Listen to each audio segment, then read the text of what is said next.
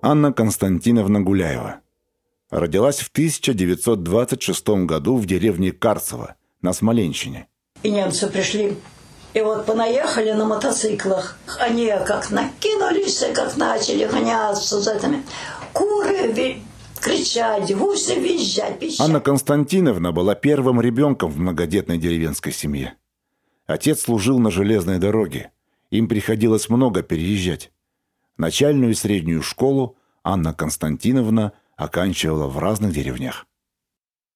С лета 1941 года по распоряжению немецкой администрации Анну Константиновну привлекали к различным полевым работам, а зимой к расчисткам железной дороги. Приблизительно в это же время в их дом на постой определили тех самых немецких солдат. 28 февраля 42 она попала в облаву, была арестована и отправлена в Германию.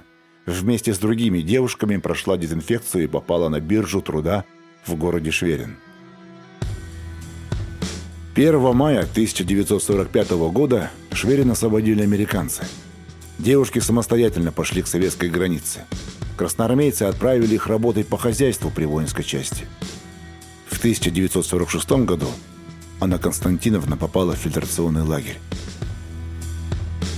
Она вернулась домой лишь год спустя.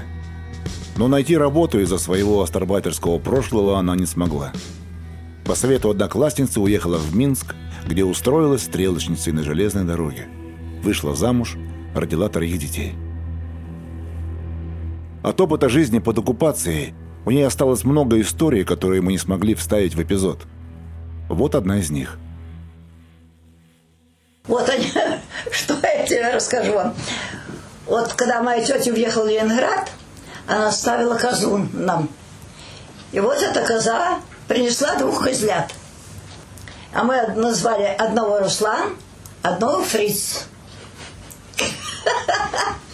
И думаем, ага, какой победить? Наш союз, Советский Союз выстоит или германцы победят? И что вы думаете?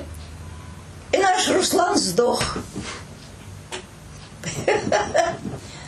А Фриц остался. А мы, как же нам похоронить его? Земля-то уже замерзшая. У нас куча навозная была.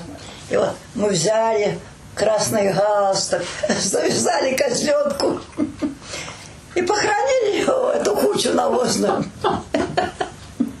А, а этот остался. Ну, а на улице-то 43 градуса мороза. Что нам делать? Тогда мы эту козленка сюда привели.